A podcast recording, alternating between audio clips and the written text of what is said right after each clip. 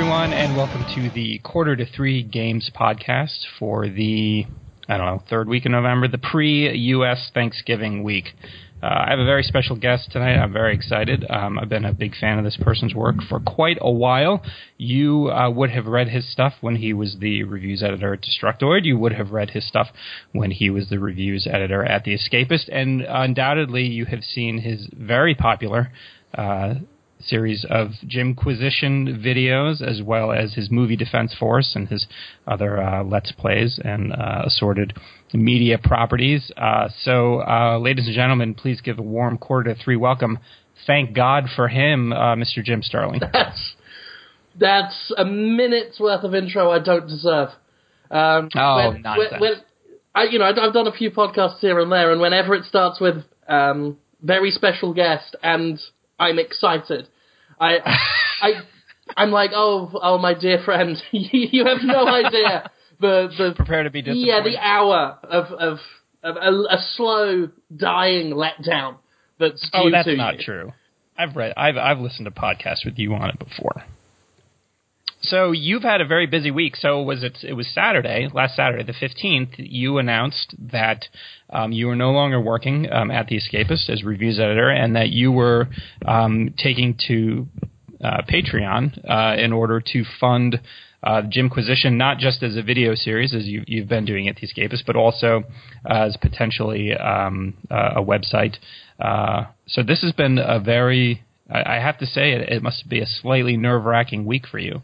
Uh, it, it's starting to simmer down, the, the panic. Mm-hmm. Um, I, th- I think it was actually Friday that I oh, okay. that, that I set it up. Um, yeah, uh, that night was, was terrifying. I mean, I was I was nervous all Friday because uh, I had to wait to get some legal ducks in a row and and, and everything, um, negotiating with uh, The Escapist and, and stuff about the the um, all the fine print details about getting Jimquisition hosted on my own terms, and so waiting for that to happen, it was kind of nerve-wracking. I was kind of waiting for it to all sort of go off, and then the moment I, I hit the uh, the the little button that, that sets the Patreon live and everything, I, I had a, a probably the biggest panic attack I've ever right. ever had the joy of experiencing, and that lasted pretty much the entire weekend.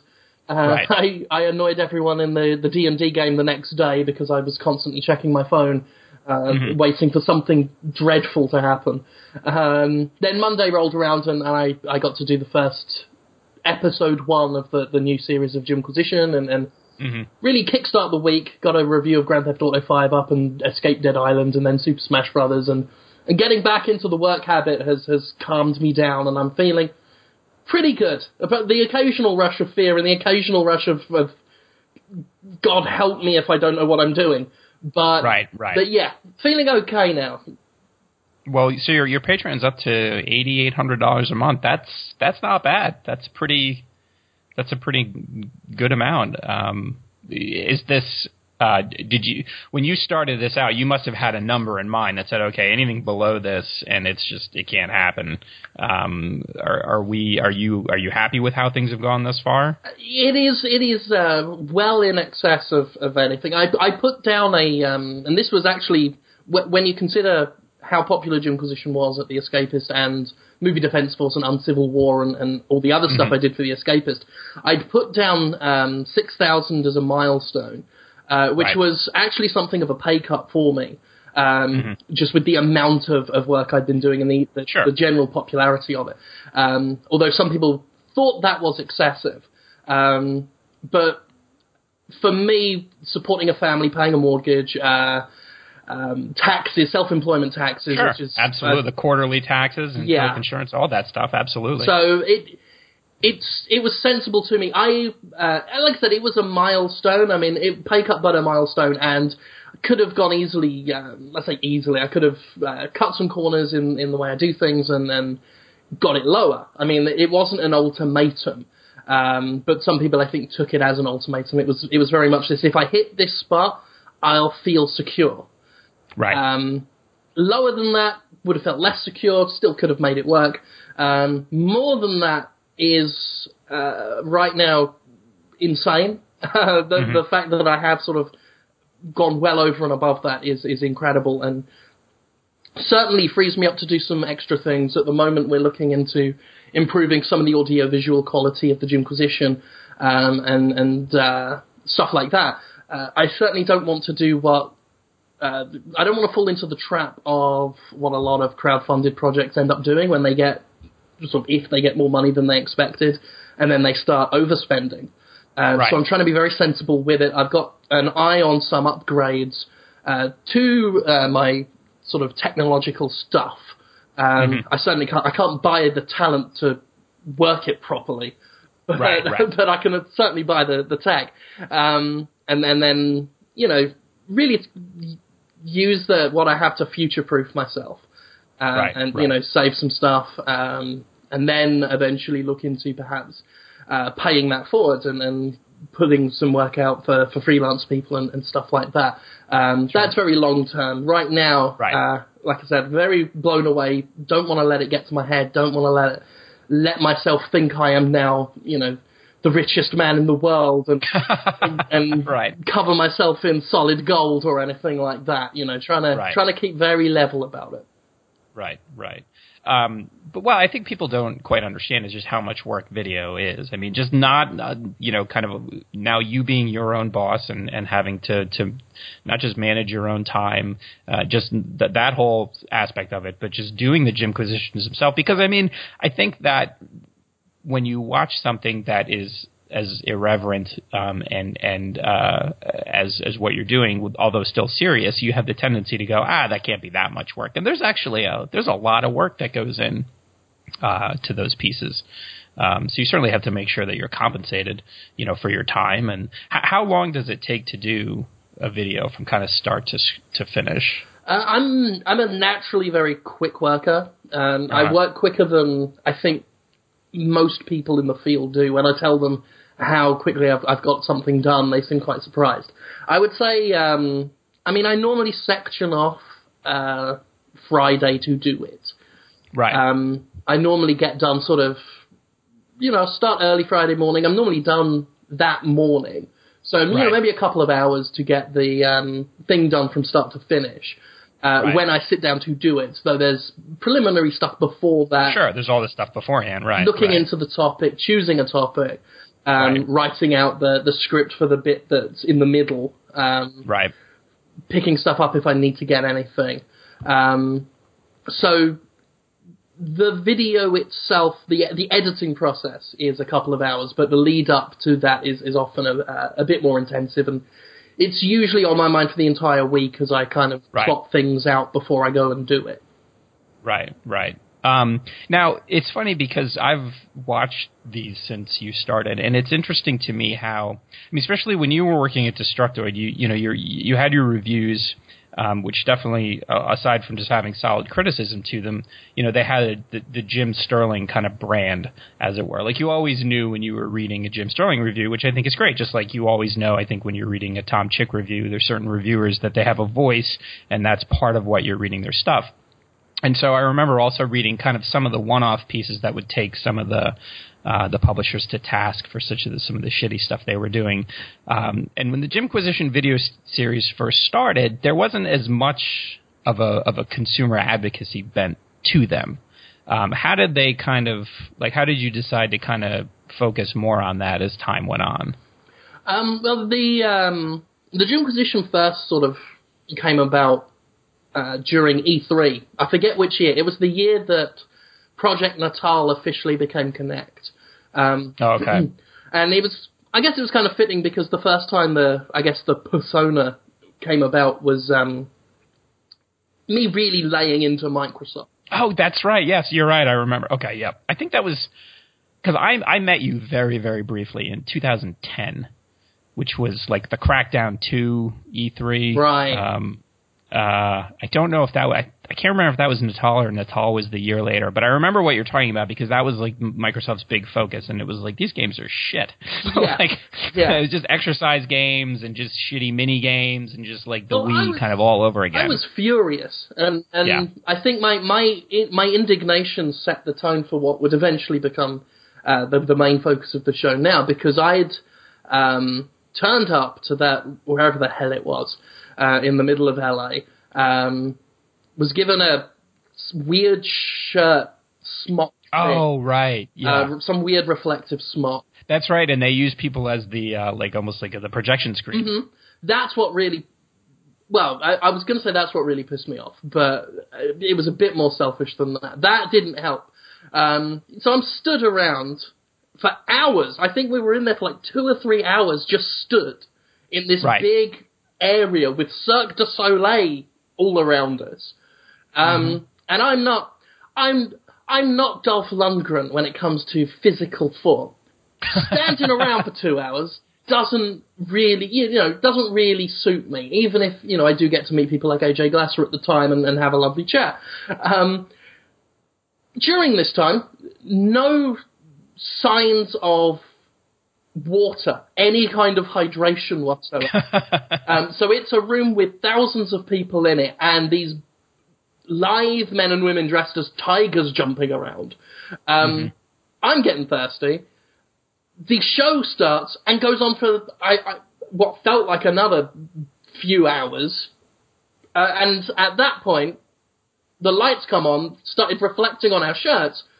I'm hearing from other people in the crowd that no one's allowed to report on this because M T V has an exclusive. Oh, right. And we're lighting up in the colours of Kinect. Uh, right. The journalists, the press, the media were invited into this room to be living advertisements, walking billboards right. for Kinect so that M T V could have an exclusive. And right. and I was uh, dehydrated by that point, uh, very tired, very annoyed. I left, and apparently that became a big talking point the next day. Everyone was like, Jim Sterling stormed out. Um, I, I, I was looking for a fucking water fountain, is what I was looking for. um, once I found it, I did promptly leave. Um, right. And then it was back at the, the Black Widow Motel, which I also wasn't happy about. Um, mm-hmm. Destructoid, uh, at the time, was very seat of the pants. Um, right. We uh, great days, but we went to the Black Widow Motel, thus named because it was a motel with black widows in it. Um, Wonderful. Yeah. Um, so I'm there. Uh, Nero's there, if I recall. A uh, bunch of other guys. Ray Gutierrez, who was the video editor guy there at the time. Um, and I was wearing aviator sunglasses because I was very self-conscious in front of a camera at the time. And that mm. was kind of my prop, like a, you know, some stand-up comedians have a chair or a stool or something near them right. just to make themselves feel less weird. Uh, and I had those. Um, Ray Gutierrez was going to interview some of the Destructoid staff members about um, the, the Kinect reveal. Uh, and I was the first one. He stood next to me, had his microphone. I grabbed the microphone out of his hand and just launched this tirade yeah. at Microsoft for, uh, I think it was like five straight minutes uh, of this wrestling promo style thing. Uh, I don't remember a single word I said um, because, as I say, I was dehydrated and furious at the time. Um, but it did make waves for that week. And once I got back home after E three, I started that up as a thing. And at the time, the first few episodes were really going after more um, fan communities. Uh, right. People that threw around words they didn't know the meaning of, like bias and, and plagiarism and right. stuff yeah. like that. And then um, over the years, it kind of, the the stuff I used to talk about in my writing and video kind of merged as, as I phased one out for the other.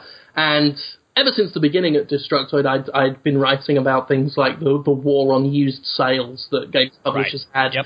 uh, region locking, um, Nintendo, of course, being notorious for staggered uh, release dates around the world in a global market. And, and that just spilled over because I wrote less and less features and needed an outlet for that. Um, right. So that's really how it began. And for me, what I call the real turning point was SOPA and PIPA, the the... stuff that wanted to kill net neutrality and and, mm-hmm, yep. and and you know kill privacy on the internet, and how the uh, E S A backed that and right. refused not to. Um, after years of of grass, uh, astroturfing us with its Video Game Voters Network and, and everything, and trying to to rally gamers to protect video games in the eyes of the law and protect video games as free speech, and when the freedoms of of the actual gaming community itself was on the line. Uh, the game industry did uh, effectively bugger all. Uh, and, right. and I, I kind of, I wrote a letter to the E S A on Destructoid, um, basically likening them to Starscream from Transformers. Um, because that, that was how I saw them. Um, yeah. Just kind of sucking up to us with the Video Game Voters Network and everything, and then ditching us the moment um, right. it became politically convenient. Yeah. um, and that's really w- what what kind of, I, I guess, effectively destroyed the last shred of, of starry-eyed, um, uh, I, I wouldn't say love for the game industry, but I'd say the love for the, the industry side of the industry. Right. Um, you know, I've, I've said in the past, I love games as an art form. I hate them as a business. And right. that was the real tipping point. It was already getting that way, but that was the moment it kind of snapped. Right, right. Well, that, that brings up a, a, a good point. Do you, I mean, because you, you, you cover um, basically the kind of the shittier side of games so often, and there's there's never, I mean, unfortunately, you're never at a loss for topics, I would imagine. Um, does it make it difficult when it comes time to not just review games, but play games for fun, to enjoy what you're doing? Um, because you kind of have in the back of your mind kind of the stuff that's all around it, or you do you focus your free time on the publishers or the developers that typically don't do this stuff, so it's easier to support them? Uh, if anything, I think um, being so mired in the negative sides of, of the games industry actually enhances my enjoyment of video games themselves. Oh, really? Yeah, I, I, I find that with misanthropy as well. Um, mm-hmm. Having such a low regard for a lot of people lets you really appreciate the good ones, you know? When you meet right, someone who's right. who's a really cool person and, and you kind of, um, you know, various things in the political and social world get you down, like it makes you makes you appreciate the good guys all that much more. Uh, and right. I feel the same way about video games. Uh, if I have a, a another series I do on my YouTube channel um, called Squirty Play, where it's kind of a right. Let's Play thing where I jump in blind on the later stuff on Steam. And Steam over the past two years has really just lost its mind and, yes. and allowed all sorts of crap to go up, and, and I, right. I get to cover most of it, um, sometimes first. Uh, I have that dubious honor of, of being right. being the kind of guy to popularize games like Earth Year twenty sixty-six and Air Control, uh, and I, I think it's it's palpable. Like you can really uh, hear it in my voice when I play something uh, for that series that I genuinely love. Uh, and right. enjoy, and it, it surprises me with how good it is. Uh, after I've been, you know, after you've been playing something uh, like Slaughtering Grounds or, or, or what was the latest one, Escape Dead Island, um, mm-hmm. yeah, uh, just stuff really despicable or mundane or you know mediocre stuff. Uh, when I play something like This War of Mine, which I played today. Uh, and, and I'm just surprised by how interesting and compelling it is. Um, I. I My joy is, is that much more, um, you know, it's a mixture of, of relief and sheer right. pleasure um, to go from something like Grass Simulator to uh, This right. War of Mine. Right, right. Um, well, it is, uh, you know, c- getting back to Steam, it is really interesting over the years just to see kind of how that service has evolved, and not, I don't know if it's necessarily in a good way. I, I know that it's great that there's so many smaller games or more independent games now that um, are allowed more exposure, but um, kind of in an age where I feel like as consumers, we should be even more vigilant as to how we're spending our money and where we're choosing to support. And then you seem to now have this service that almost seems at odds, because there's so many ways that consumers can get screwed over by something that ends up not being finished or just isn't very good. Um, it's just really weird to see kind of how Steam um, has has changed over the past few years. Yeah, I mean, it. it I, I describe Steam as the best of times and the worst of times. That, right. That's really what it is. Uh, it is an incredible platform, um, and, and I, you know, you can't take away from what it's achieved. It is sure, th- no. There's a reason it's the top of the mountain when it comes to uh, not just P C distribution, but all. Uh, digital distribution, really. It's the mm-hmm. model. Um, right. And, and I can't take that away, and it's it's housed some fantastic games. Like I say, right now, stuff like This War of Mine's on there. Uh, I dare say, if it wasn't for the success of these games on Steam first, we wouldn't see games like Outlast or Don't Starve or what have you end up right. on, on consoles and then everything. Right, absolutely. Uh, but it is also where Earth Year twenty sixty-six comes from. Uh, right. So it, it really is this extreme, this real polarized extreme of, of some of the best stuff um, coming to Steam, and some of the absolute worst games I've ever played, and, and I that's not hyperbole, that's an actual right. fact.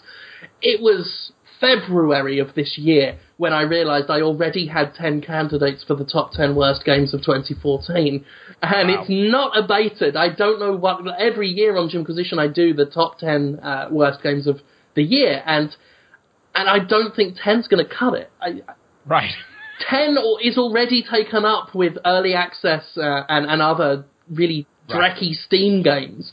There's no right. room for anything on console. There's no room for Assassin's Creed Unity. No, not at all.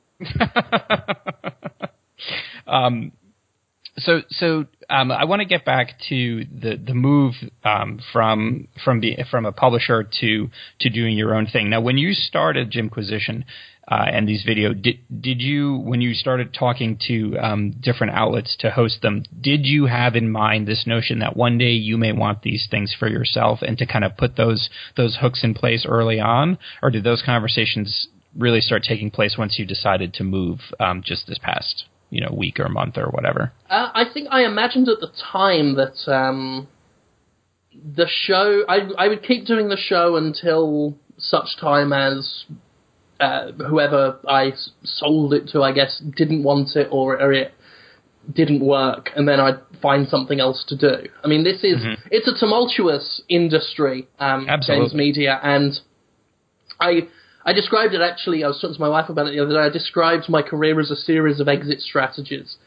Right. Uh, it's constantly having to put try and put down uh, safety nets and, and right. wait, like find out where the doors are, because uh, you just never know. Like, you can wake up one morning and then it's, we have no money, or you right. know, your job here isn't tenable, you, we, we can't afford to pay you, what what have you.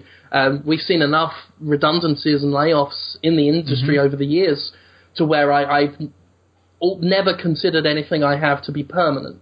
Um, mm-hmm. uh, you know, uh, more so after Destructoid, because I always felt I'd be there forever, but, but you know, we, we, we kind of really um, went our separate ways philosophically uh, and, mm-hmm. and and left on good terms. But, but after that, certainly I was certainly a lot more jaded about the idea of I'm going to work for this site and, and I'm going to be with them forever and, and right. we'll be the bestest of friends and then have Care Bear stares and everything. Um, right. So, yeah, I, I never really... I certainly didn't think that years from now, Jimquisition would be the thing. Like, right. my thing. Um, especially because after the first few episodes of The Escapist, which went over terribly, uh, mm-hmm. I tried to destroy the show. right. I really... I, I I didn't think it would get... Like, I was um, contracted out to do, uh, I think it was twenty-one episodes originally. Mm-hmm. And I... was so uh, like, jaded by the reaction, and right. uh, and, and I, I certainly tried to take the criticism on board. My, I made big improvements to the show, and, and I'm thankful mm-hmm. for the criticism I got. It's the reason the show has the look it has now, the style it has now. It was all because of some really vicious criticism it got. Um, but even with the changes, there were a lot of people that, that kind of just just really didn't want it and were petitioning to get it off The Escapist and everything, uh, and, and they really saw me as this kind of villainous character. Uh, mm-hmm. So I thought, well, I, th- there's no way this show's going to last uh, right. beyond its its contracted uh, obligations. I'm going to do twenty and, and there'll be no way they'll want me back, and there's no way I'm I, I feel encouraged to, to, to do so.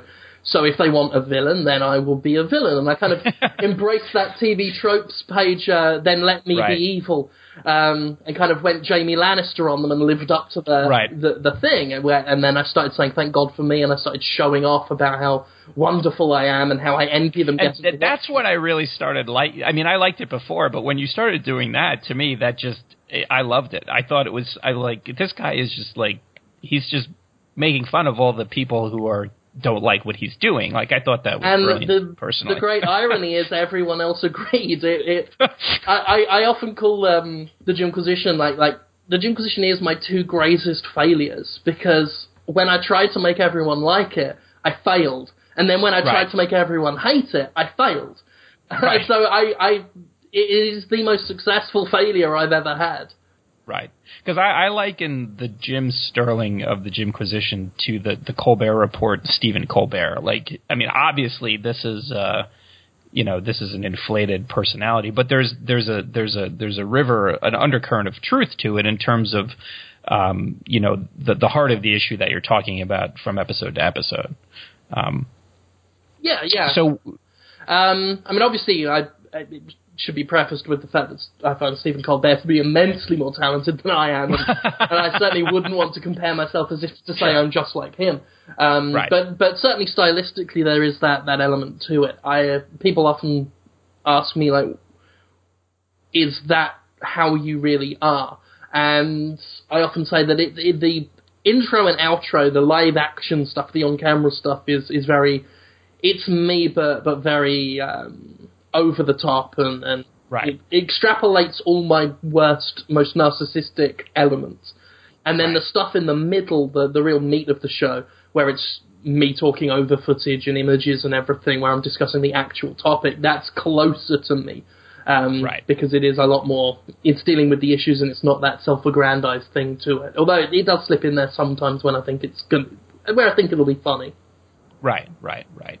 Um, so, in terms of the the consumer advocacy stuff, does it does it get frustrating, or is it good because you know you always have something to talk about? The continual missteps that that small, medium, large developers, publishers make in terms of how they interact with consumers, and then just kind of expect consumers to accept kind of this level of, of interaction. You know, most recently we have kind of the, the weaponization, if I can steal a Ben Kachera quote, the weaponization of embargoes um, that, that Ubisoft used for Assassin's Creed Unity. But and then and then even just down to various Steam, maybe early access developers who are putting um, you know, content, uh, uh, what's the word, when they when they petition YouTube to say you stole their stuff.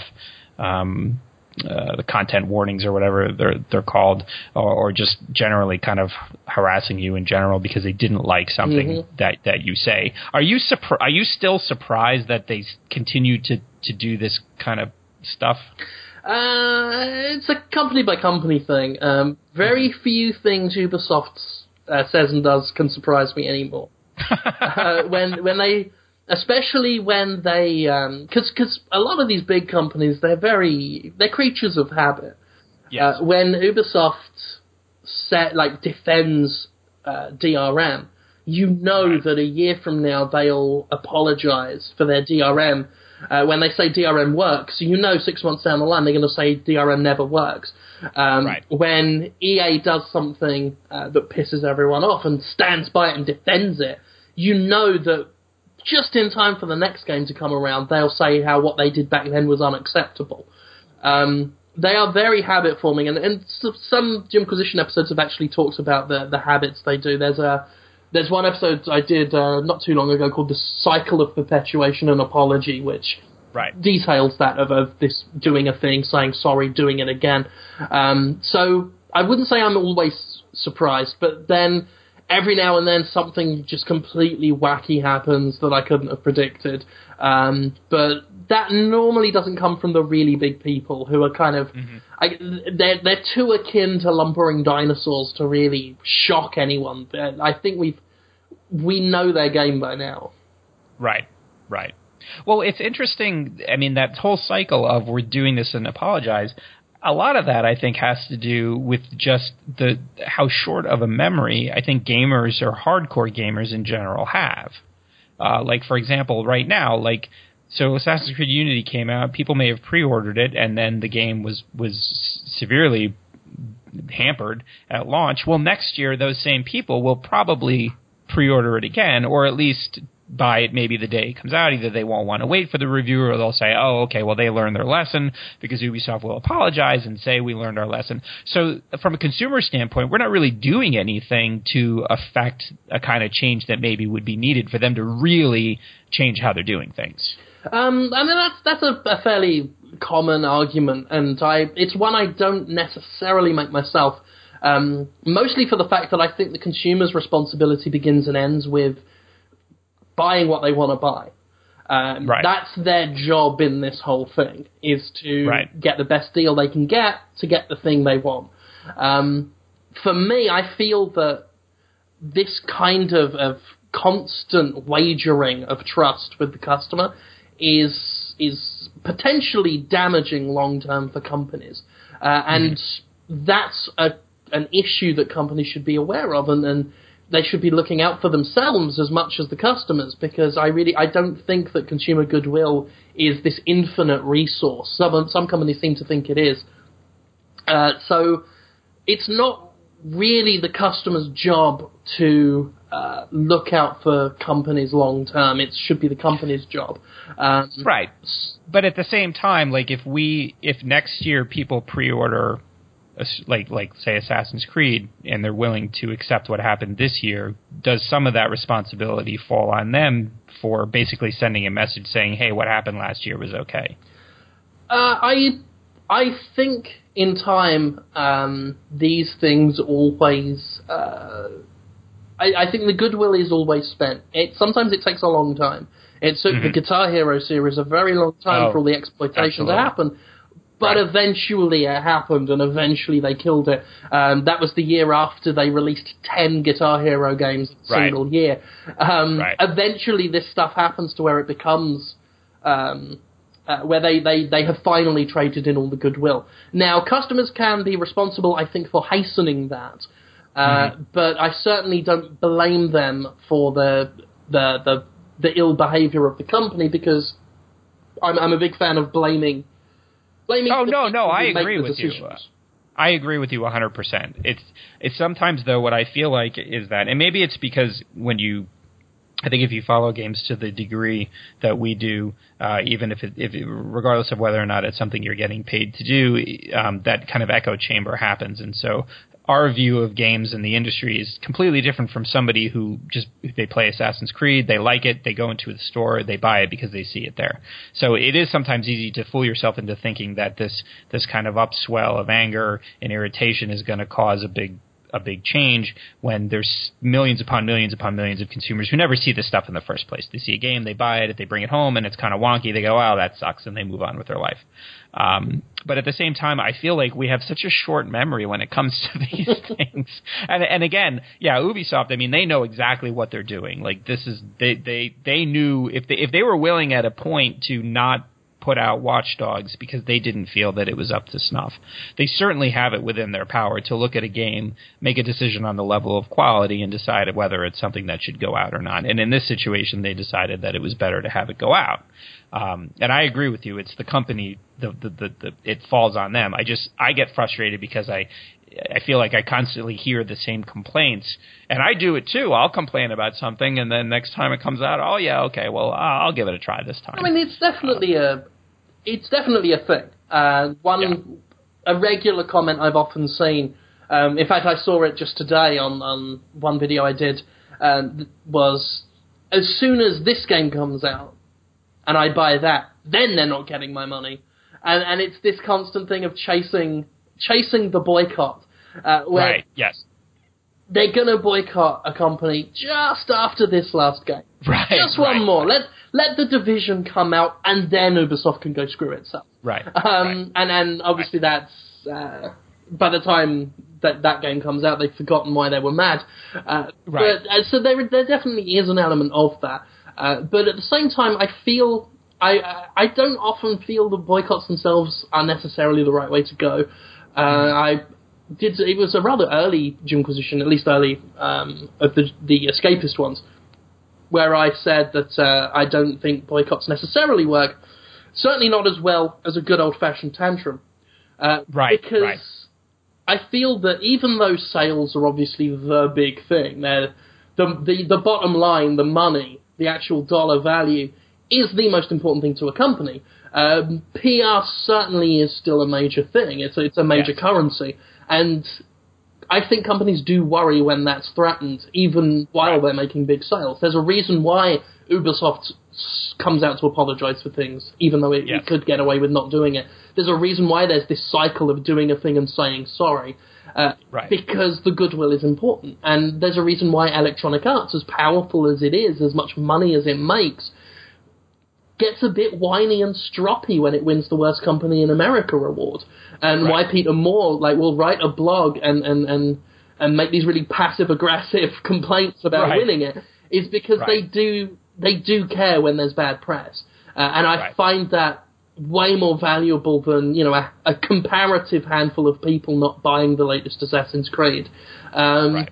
As a customer, you really do have the freedom to have your cake and eat it too. You can you right. complain about a game while it, playing it. Um, I don't think it makes you a hypocrite uh, necessarily, uh, especially because, as I say, I think the P R side of it is way more valuable in this kind of situation than than your sixty dollars not appearing on their balance sheets uh, alongside the millions of sixty dollars purchases that were there. Right, right.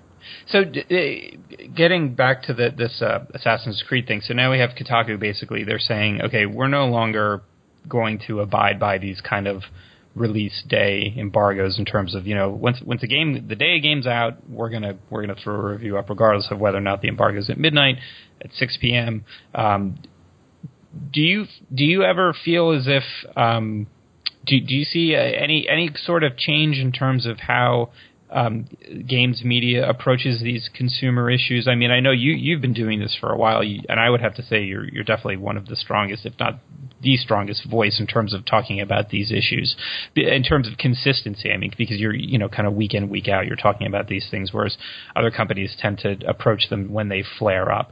Um, but at the same time, I kind of feel like, and maybe it's just because it's happening recently, the relationship between the, the, the gaming press and some of these large publishers is kind of turning in a way away from the, the companies and maybe more towards the the um, what might be the best decision for the consumer. Am I being delusional, or do, are you see, do you feel like any of that is changing too? Or I feel like there might be. I've I felt for a long time that um, that the relationship between the media and the reader and the, the I guess the gamer.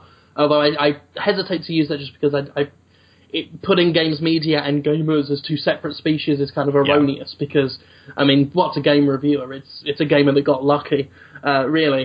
Um, so I almost spit my tea out all over the place. um, so I, I've I felt for a, many years, um, and I've certainly been part of it. I mean, I've I've misunderstood various complaints before. Um, And, and kind of been too adversarial sometimes. Um, but there there often has been this adversarial nature between games media and, and the audience, and I, I, I, I am certainly sensing that in some areas that's changing. Um, I think the rise of personalities within games media, especially as we see in video content, YouTube especially, um, yeah. has altered some of that, because rather than this faceless outlet uh, being right. the, the coverer, people are there. You know, you've got... Right.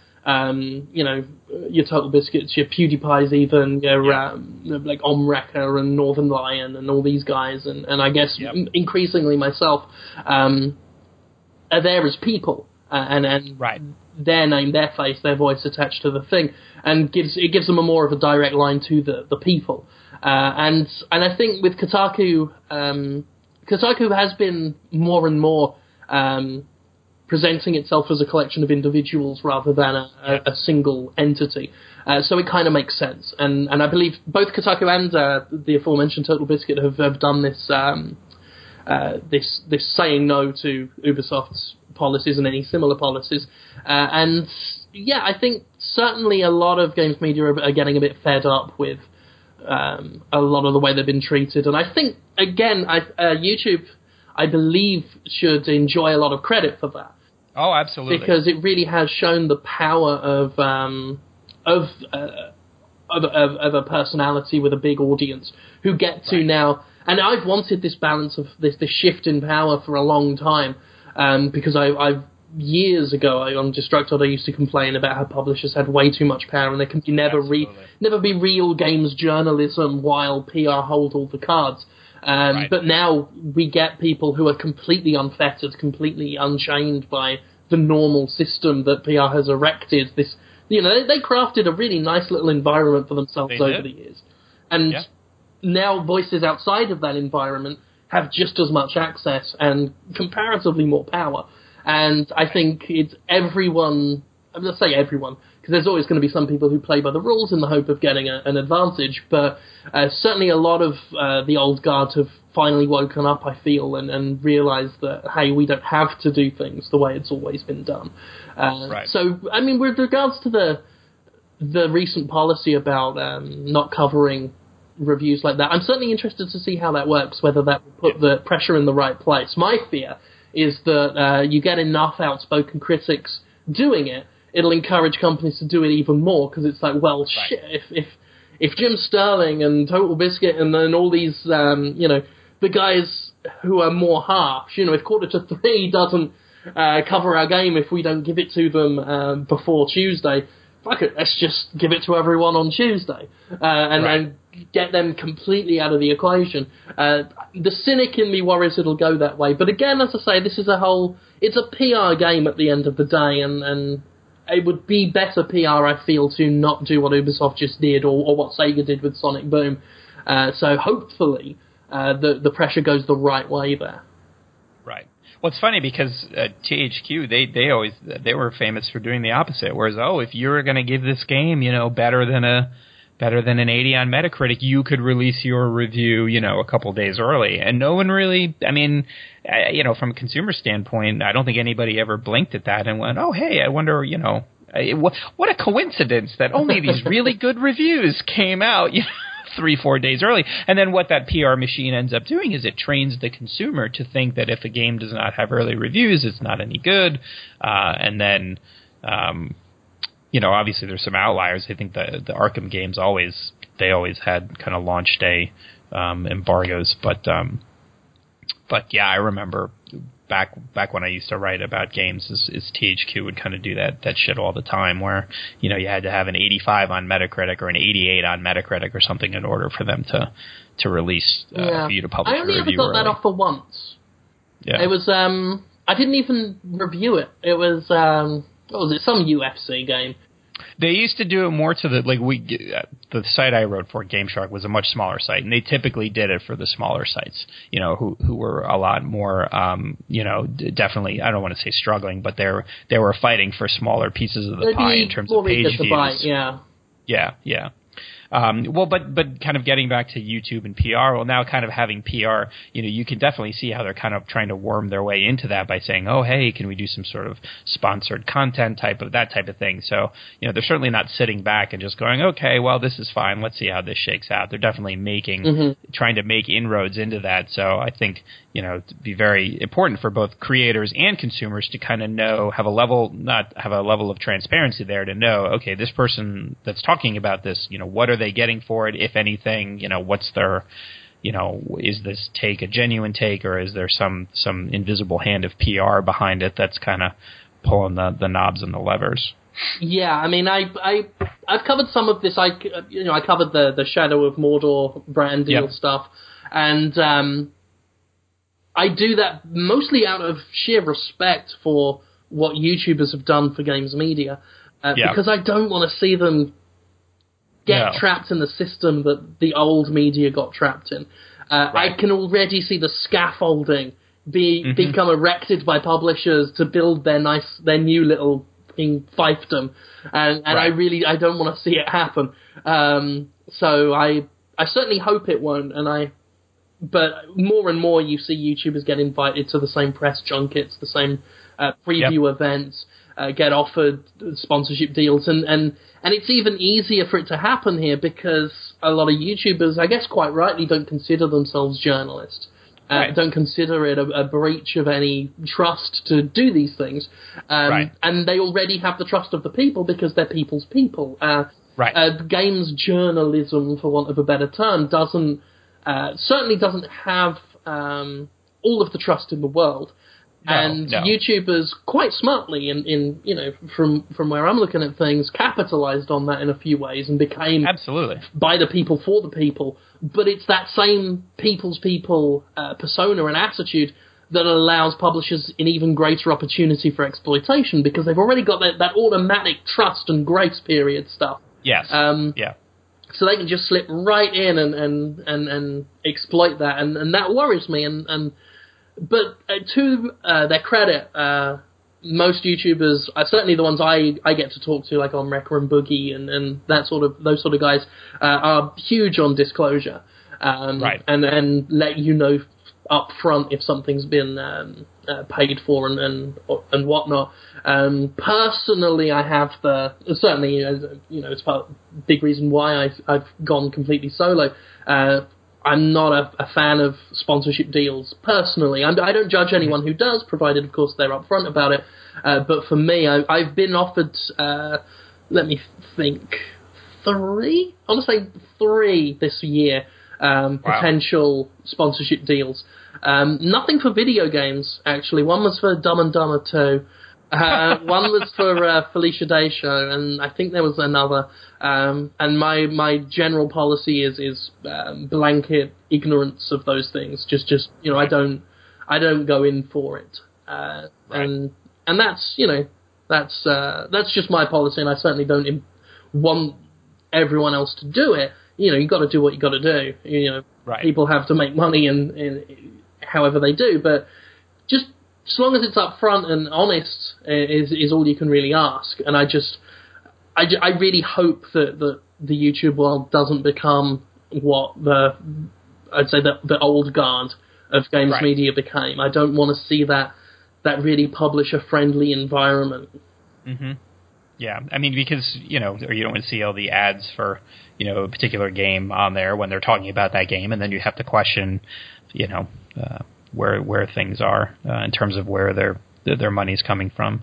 Um, getting back to reviews, I'm, I'm glad to see uh, the, the, the the reviews up on um, the Jimquisition. Um, one of the things that I've always liked about, and I talked about this before, is uh, so you have a, a particular style, but oftentimes your your opinion goes um, against, um, I guess, what would be considered common opinion. Um, and I have seen at times you labeled, you know, like you're doing it just because that, uh, you know, that that's either to get page views. And I know that everybody does get that, gets that to a certain degree, but working for, with Tom Chick at Quarter to Three, I mean, he's oftentimes labeled a contrarian, which he, he somewhat bristles at because that implies that you're being against, uh, uh, popular opinion for the sake of, of being against, um, popular opinion. Do you, do you still like, do you still kind of bristle at that notion, or, or have you kind of heard it enough now to where it doesn't even bother you anymore? I get very, I mean, I've done this for about eight years now, and, and I'm so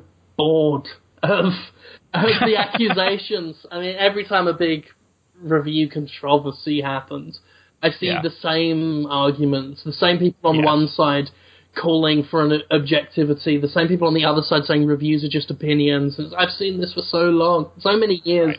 so many times. Uh, I do get really tired of it um, for the vast majority of the time. And especially, what really makes me laugh is I get paid either way, or I did. Right. Um, you know, The Escapist and Destructoid. I, the only show, uh, well, the, the show, the only content uh, that the I was paid for according to views was the stuff that no one ever accused me of being clickbaity with. It was the Jimquisition, uh, Movie Defense Force, you know, the videos, um, right, right. you know, uh, which is common, you know, it's the same on with ads on YouTube and stuff. You know, sure. the more people watch, the more it's worth. Uh, and, and so reviews, well, I've always had a, a flat rate for it. It's right. it, it's my day job. It was my salaried right. job. Uh, made no difference to me. It could get viewed five hundred times or five thousand or fifty thousand. Um, never mind the fact that the most viewed reviews, certainly at Destructoid, uh, were some really positive, not really very controversial ones. Right. Um, yep. People generally cared more about what they thought of the game rather than, you know, whether or not this review was famous for disliking something. Uh, I think the most popular review I ever did uh, at Destructoid was my one for Skyrim, uh, which was, uh, you know, incredibly positive and, and didn't really annoy anyone. Um, so, yeah, it's generally the negative reviews were not especially popular. I mean, they were popular, but they weren't more popular than anything else. It was really the game that was the star of the show. Uh, the more popular the game, the more people wanted to read reviews for it. Um, so it really didn't make a difference to me one way or the other whether I liked the game or not. The only difference it made was, was how how many annoyed tweets I got from people. Right. Um, which, you know, I'm kind of glad I don't read Twitter replies anymore. Um, and and with this new venture, uh, I, there really isn't a reason at all to, for those accusations to happen anymore. Um, right. You know, Jimquisition dot com, no, the Jimquisition, don't go to Jimquisition dot com uh, because it's full of hentai.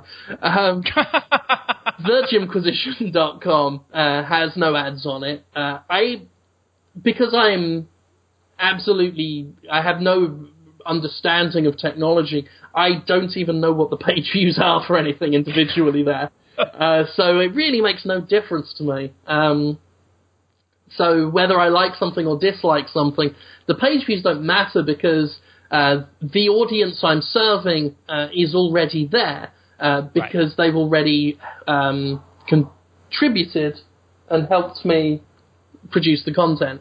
Uh, so I, I don't need to draw a million views to a review.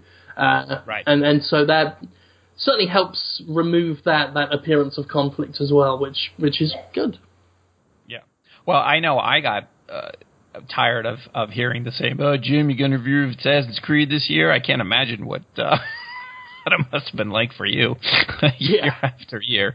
Um, but uh, so, so um, I know uh, we we need to uh, wrap things up. I want to say thank you for, for joining me. It's been a, a great time talking to you. I, like I said, I've been a big fan of your work, and I'm really uh, really jazzed um, to see uh, the Jimquisition uh, kind of take off. So just so that people um, can get the full lowdown on how they can uh, find your Patreon, support it, and then um, all the the um, the relevant uh, details in terms of where they can find you. Uh, you want to run run through that for folks? Sure. Uh, yeah, if you uh, want to look at the Patreon, uh, no pressure or anything. Like I say, it's a kind of a, well, what I like to call a, a, a highly optional, customizable, uh, customiz- customizable, there's the word. I like to say it, I can't say it. It's a highly optional, a very customizable subscription. Um, you don't have to pay anything at all. Uh, to get all of the content, there are no tiers, there's no rewards, there's uh, it's very much people pay if they want, if enough people do, cool, free market, all of that stuff. If enough people don't, or sorry, not enough people do, free market again. I get the message. Um, but that's at uh, patreon.com slash Jimquisition, so look up the Jimquisition on Patreon and you can see all the details of, of what I'm doing, um, and that covers the, the popular... Um, web series The Jimquisition, um, as well as a, web, a review website, Jim, the jimquisition dot com, uh, and there will also be a weekly podcast, which hopefully I'll get to kickstart uh, next week. And when I say kickstart, I mean that in the traditional sense. I'm not putting it on Kickstarter. Um, so that'll be that's kind of a three-pronged product uh, that, that I'm kind of selling, I guess. Uh, and The Jimquisition is also viewable on my YouTube channel, where I have some other stuff, uh, other video series I do, kind of everything video content wise goes there, and that's Jim Sterling. Uh, so that's YouTube slash Jim Sterling. Uh, so that's that's it. That's uh, Patreon slash Jimquisition, the jimquisition dot com, and YouTube slash Jim Sterling, and, and that's all of my uh, all of my wares that I'm hawking on the internet these days. Very nice. And do you have um, do you have folks lined up to, to do the podcast with you? Uh, that's uh, an interesting matter because I've. It's technically the easiest thing, the podcast. Sure. Um, but that's what's making it hard, is because I have so many potential options. Right. And I can only pick just one, or I could pick a different one every week, or, right. or I could do none of them, or all of them. Like, it, it's real kid in a candy store uh, stuff at the moment. I've certainly got some names I'd, I'm interested in talking to and seeing if they're up for it, um, but right now I'm kind of... I've got nothing set in stone because once I make a decision, then the decision has to be made. And right now sure. I'm enjoying uh, having literally anything. Like the, the sheer possibility right. of, of not just the podcast, but, but everything right now is is very... It's as exciting as it is scary because really I could... I feel like for the uh, first time in my career I could literally do anything at the moment. Well, that's awesome. Uh, well, once again, thank you so much for joining us, and I, I wish you... Um The, the the best of luck with uh, with the Jimquisition and um, and the Patreon, and uh, I, I hope uh, all the best for you. Thank you very much. Uh, so, everyone, thank you so much for joining us. I honestly don't know what the schedule is going to be for Thanksgiving. Uh, you know how we do things here. It is up in the air. But what is not up in the air is my appreciation that you all took some time uh, to spend with me this week. And I look forward to spending some more time with you, if not in two weeks, then three weeks or whatever. So uh, this has been uh, myself, Brandon, uh, for the Quarter to Three Games podcast. And again, thank you for joining us. And good night and have a good evening.